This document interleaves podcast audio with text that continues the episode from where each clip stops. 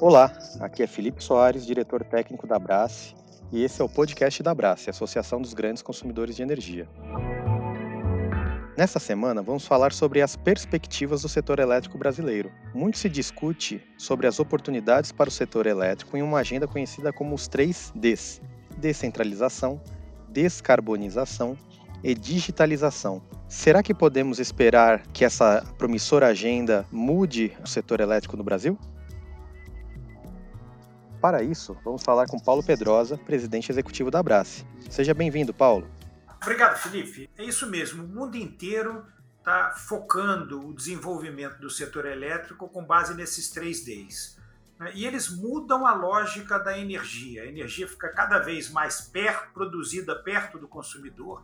O consumidor passa a produzir também muitas vezes a própria energia e a gestão do sistema é descentralizada é, é, é, um pouco o que aconteceu em muitos outros setores, em que você tinha, por exemplo, os mainframes de computadores e hoje você migrou é, para ter é, a, a, computação na nuvem. Isso é inevitável e vai acontecer no mundo inteiro. O que nós precisamos é organizar esse movimento aqui no Brasil.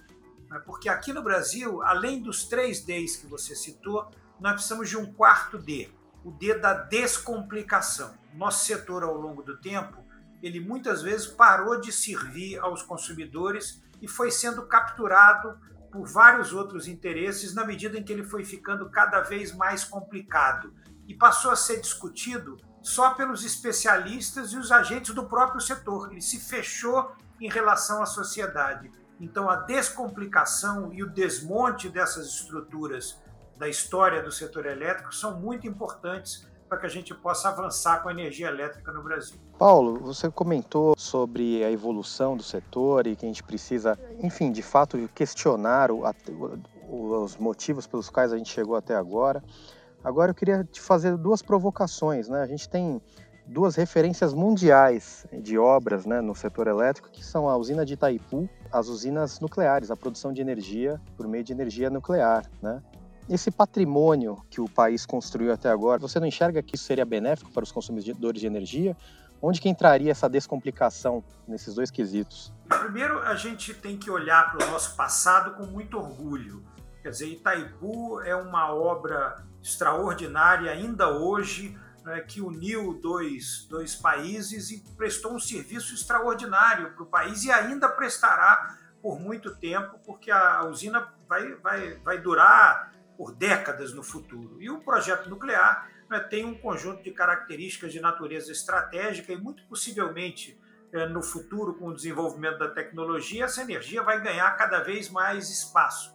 Agora, olhar com orgulho para o passado não significa não enxergar os problemas e entender que o mundo mudou. Quer dizer, as, as empresas hoje não têm mais departamentos de datilografia, por exemplo e agora na pandemia nós estamos aprendendo que é possível fazer muito mais com muito menos viagem e reunião presencial. Então a evolução é parte do negócio. Hoje Itaipu nós se transformou num mecanismo muito importante de transferência de renda do consumidor brasileiro para o consumidor paraguaio, eh, na forma quase que de uma política internacional feita às custas de energia.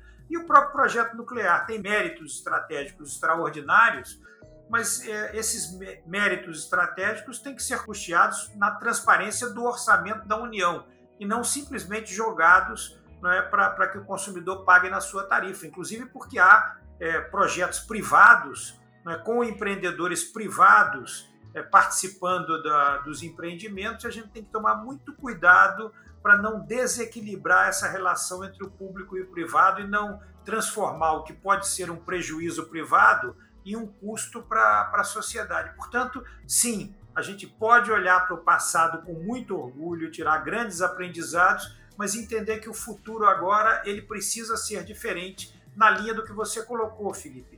Descentralização, descarbonização, digitalização e, no caso do Brasil, descomplicação. Paulo, durante a pandemia, muito se destacou a necessidade de preservação das relações contratuais do setor elétrico. Houve, né, como resultado da pandemia, um aumento dos subsídios E ainda nem terminou a pandemia a gente ainda já tem perspectivas de aumento do custo de energia para os consumidores. Além do D da descarbonização, que reflete a sustentabilidade ambiental, não deveria ser buscada também uma sustentabilidade financeira? Até onde o consumidor consegue pagar por todo esse arcabouço de contratos que foram feitos hoje no setor elétrico? Já está tendo dificuldade para pagar. Em muitos lugares, a energia para o consumidor final, sem impostos, já está chegando perto dos 900 mil reais. A média é, também é, é, é, muito elevada. E sobre isso vem uma carga gigantesca de impostos. Tá? Nós estamos chegando num limite em que a contestação né, de soluções subsidiadas, ou mesmo não subsidiadas, e de atendimento com outros energéticos, começa a ser uma ameaça real para o setor. Né? E, essa visão de proteção absoluta né, do setor elétrico não é condizente né, com a realidade da, da economia atual. Eu acho que o setor precisaria participar mais da solução da pandemia e acelerar o movimento de modernização.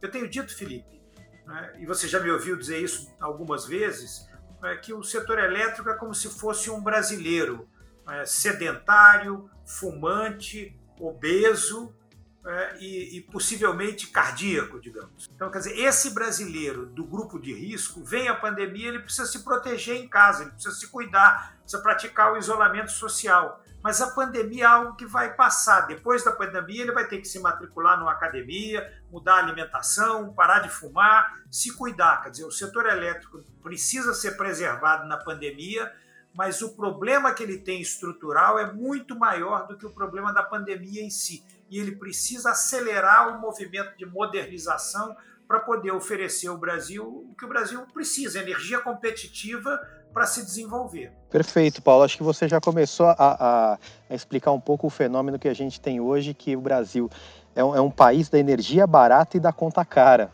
Você podia explicar um pouco esse fenômeno e, se possível, como a gente pode escapar dele? O que aconteceu ao longo do tempo é que o setor foi desenhado com muita lógica para ser uma máquina para oferecer energia o mais barata e o mais segura para a sociedade.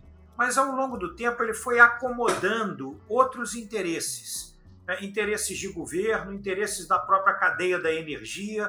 Né? Ele foi atendendo objetivos de política pública, ele virou um instrumento de arrecadação?